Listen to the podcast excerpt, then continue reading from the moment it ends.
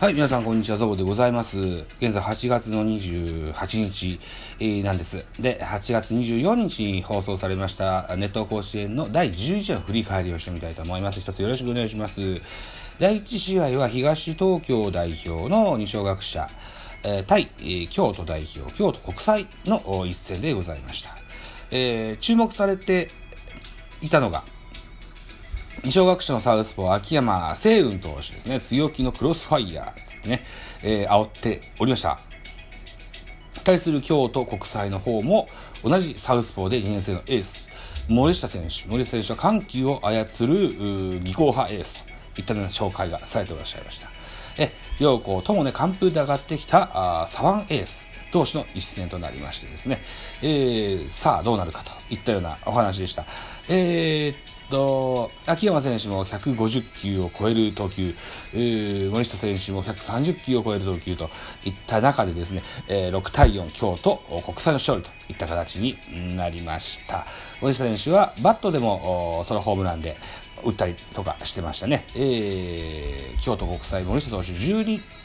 12奪三振での勝利といった形になってます。はい、2戦目でございます。和歌山県代表、智弁和歌山対香川県代表と、香川高松商業の一戦の注目選手はですね、恐怖の2番バッター浅野選手、ね、高校通算34本のスラッガーが、あ2年生スラッガーがですね、えー、打線の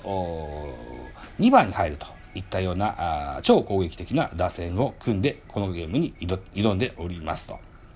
その浅野選手6回レフトスタンドでホームランを叩き込んだりとかしてます。はい。9回もね、中野へ回せ、中野へ回せ、つってね、えー、言ってましたけれども、うん。5対3、智弁和歌山勝利といった形になりました。はい。えー、智弁和歌山にしてみたらですね、開幕して、えっ、ー、と、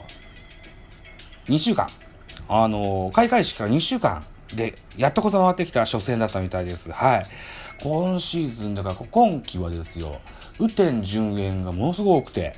何回やったんだろう ?7、8回ぐらいやったんじゃないかな。めっちゃ多くありましてね、やっとこさ回ってきたよといったお話が印象的でした。はい、3試合目でございます。えー、三重県代表、三重高校対福井県代表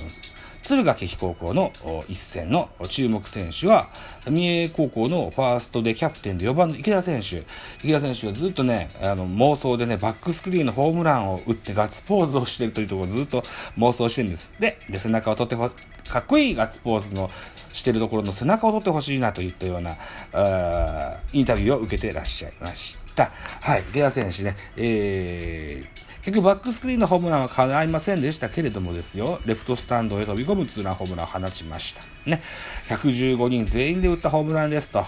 爽やかに答えてらっしゃいましたが、6対3。えー、敦賀気比高校の勝利といった形になっております。えー、第4試合行きましょう。島根県代表、治水館高校対山形県代表、山、日大山形の一戦でございます。注目選手は、岩見治水館高校の宮本選手。えー、6月に左腕を骨折しまして、予選の大会には出れなかったという選手なんですけども、初戦、甲子園で久しぶり、えー、甲子園で久しぶりのバッターボックス、えー、ホームランが飛び出して、ね、えー、といったようなことからの始まりだったんですけれどもね、えー、っと、5対4、岩見追加の勝利といった形になっております。えー、8回裏4対4、ツーアウト満塁で宮本選手、ホームラン性の大ファールを2本放しますけども、結局、サードゴロで3者残塁となりました。9回表に4対4大ピンチで、えー、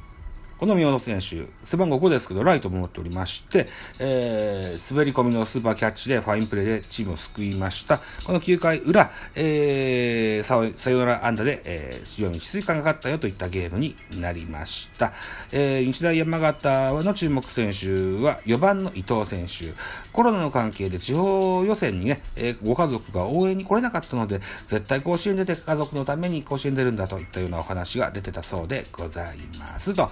はい、いったところでございました。えー、は、えー、8月24日分第11夜のネット甲子園の、プレイバックでございました。はい、ご清聴ありがとうございました。バイビー。